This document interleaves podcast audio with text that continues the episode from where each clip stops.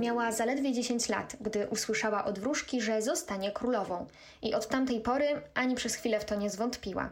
Hitler nazywał ją najniebezpieczniejszą kobietą na świecie, a Winston Churchill przyznał, że nie warto robić sobie z niej wroga. Ale gdy spojrzycie na jej zdjęcia, nieważne z jakiego okresu czasu, pomyślicie sobie, że bije od niej takie ciepło, taki blask i patrząc na jej uśmiech, aż sami chcecie go odwzajemnić. Bo Elżbieta Bowes-Lyon, bo o niej mowa, była trochę kobietą-zagadką.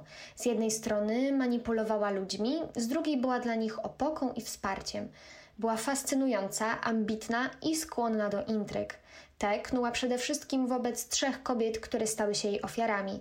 Księżniczki Małgorzaty, Wallis Simpson oraz księżnej Diany. Oto historia o szarej eminencji rodziny Windsorów, czyli królowej matce, mistrzyni manipulacji.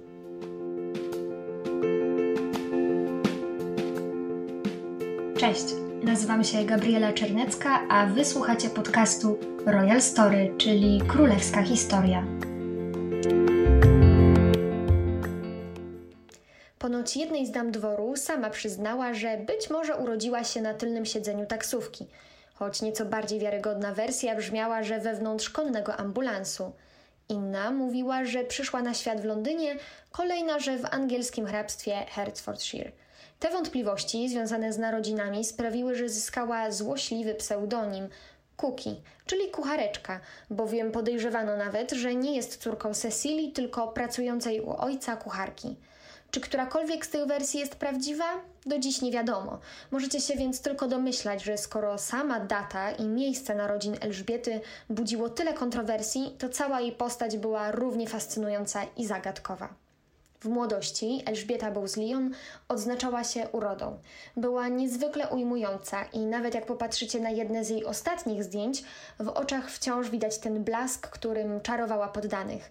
I nie tylko. To właśnie ten wdzięk przykuł uwagę księcia Alberta. Ona jednak wpatrzona była w jego brata, Davida, znanego później jako króla Edwarda VIII.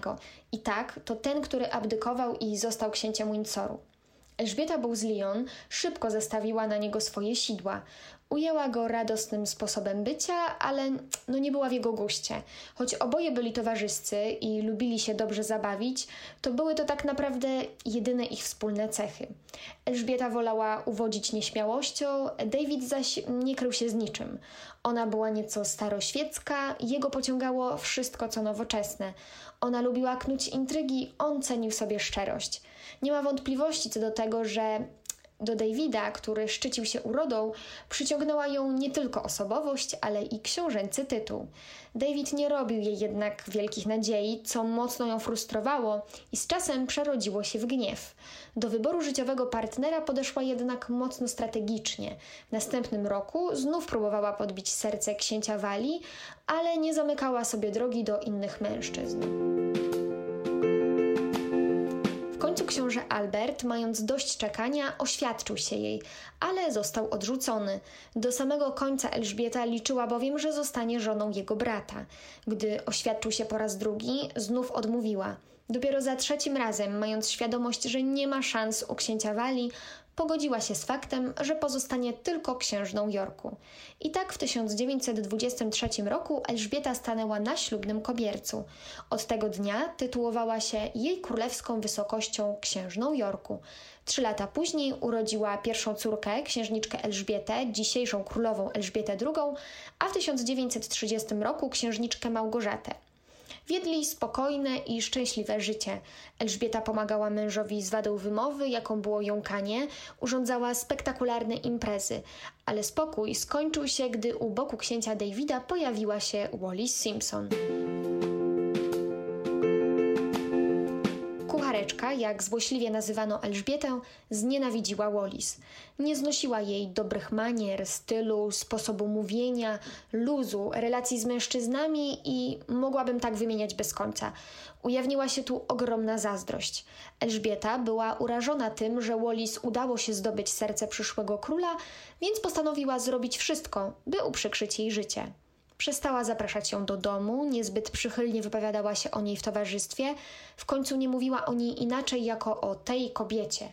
Niektóre źródła mówią, że to właśnie królowa matka podsycała plotki dotyczące urody Wallis, sugerujące, że wcale nie jest kobietą. Wallis była bowiem przeraźliwie chuda, miała bardzo szerokie ramiona, ale wąskie biodra. Jej rysy twarzy były wręcz kanciaste.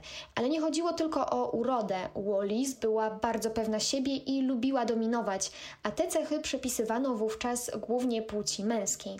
Mówi się także, że to Elżbieta stała za plotkami twierdzącymi, że Wallis opanowała tajemne techniki seksualne w chińskim domu publicznym i dzięki nim posiadła nad Davidem tak ogromną władzę. Gdy David po śmierci ojca został królem i przyjął imię Edward VIII, chciał wziąć ślub z ukochaną, ale ponieważ rząd, dwór i kościół nie wydali mu na to zgody, po 325 dniach abdykował. Tym samym ojciec Elżbiety II, czyli książę Albert, został królem, a Elżbieta Bowes-Lyon królową. I choć królowej matce nie udało się rozdzielić Wallis z księciem Davidem, to doszczętnie zniszczyła jego reputację. Dopilnowała także, by Edward i Wallis zostali skazani na banicję. Królowa matka zdolna była jednak do manipulowania nie tylko kobietą, której zazdrościła, ale także własną córką. Przede wszystkim wyznawała zasadę, że rozwód nigdy nie wchodzi w grę. I to pod żadnym pozorem. Gdy więc jej córka, księżniczka Małgorzata, chciała wyjść za wojskowego Petera Townsenda, któremu przydarzył się rozwód, pojawił się problem. Małgorzata musiała bowiem albo uzyskać zgodę siostry, albo porzucić królewskie przywileje i rozpocząć życie na własną rękę. Królowa matka nie mogła jednak znieść myśli, że człowiek z ludu, bez żadnej pozycji, a przede wszystkim bez błękitnej krwi, wkroczy do rodziny królewskiej lub w ogóle poślubi jej córkę. Postanowiła coś na to zaradzić. Po abdykacji króla Edwarda VIII na rzecz miłości Elżbieta II była pod naciskami establishmentu i matki. Jako głowa kościoła anglikańskiego nie mogła wyrazić zgody na ślub siostry z rozwodnikiem, ale pragnęła jej szczęścia. Niczego więc nie nakazywała siostrze, mówiąc, że ostateczna decyzja należy do niej.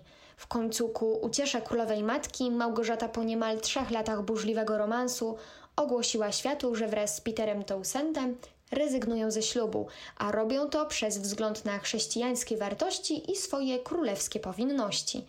Takie powody księżniczka Małgorzata podała podczas wygłaszania krótkiego przemówienia. Po nim odeszła ze smutną miną. Warto dodać, że magazyn Daily Mirror zorganizował wówczas ankietę, pytając ponad 70 000 Brytyjczyków, czy księżniczka Małgorzata powinna zrezygnować ze ślubu z rozwodnikiem, i niecałe 5% badanych odpowiedziało nie. Ostatnią ofiarą manipulacji królowej matki była księżna Diana. Brytyjska prasa pisze wprost, że królowa matka jako żona króla nie miała zbyt wielu możliwości pokazania swoich atutów, ponieważ kazano jej raczej trzymać się w cieniu męża. Sama więc utorowała sobie drogę, manipulując innymi, i to właśnie ona połączyła Dianę i Karola. U wnuka dostrzegła wrażliwą stronę i wiedziała, że za przyszłą żonę chciałby mieć kobietę, która będzie go wspierać i nieustannie się nim zachwycać.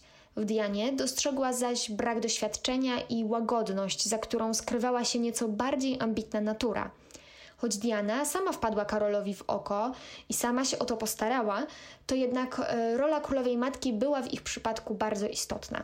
Bo to właśnie ona ukierunkowywała myśli wnuka, nieustannie napomykając mu o tym, jak Diana jest wspaniała i jak cudownie by było, gdyby coś z tego wyszło.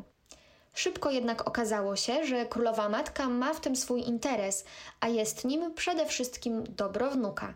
Chętnie użyczała mu więc swojej rezydencji, gdzie Karol potajemnie przed żoną spotykał się z kochanką. Co ciekawe, w późniejszych latach ułatwiała także Dianie szukanie miłosnych uniesień. Nie miała problemu z tym, by ukrywać ich romanse, ale najważniejszy był dla niej fakt, że wizerunek ich idealnego małżeństwa poza murami pałacu pozostawał nienaruszony.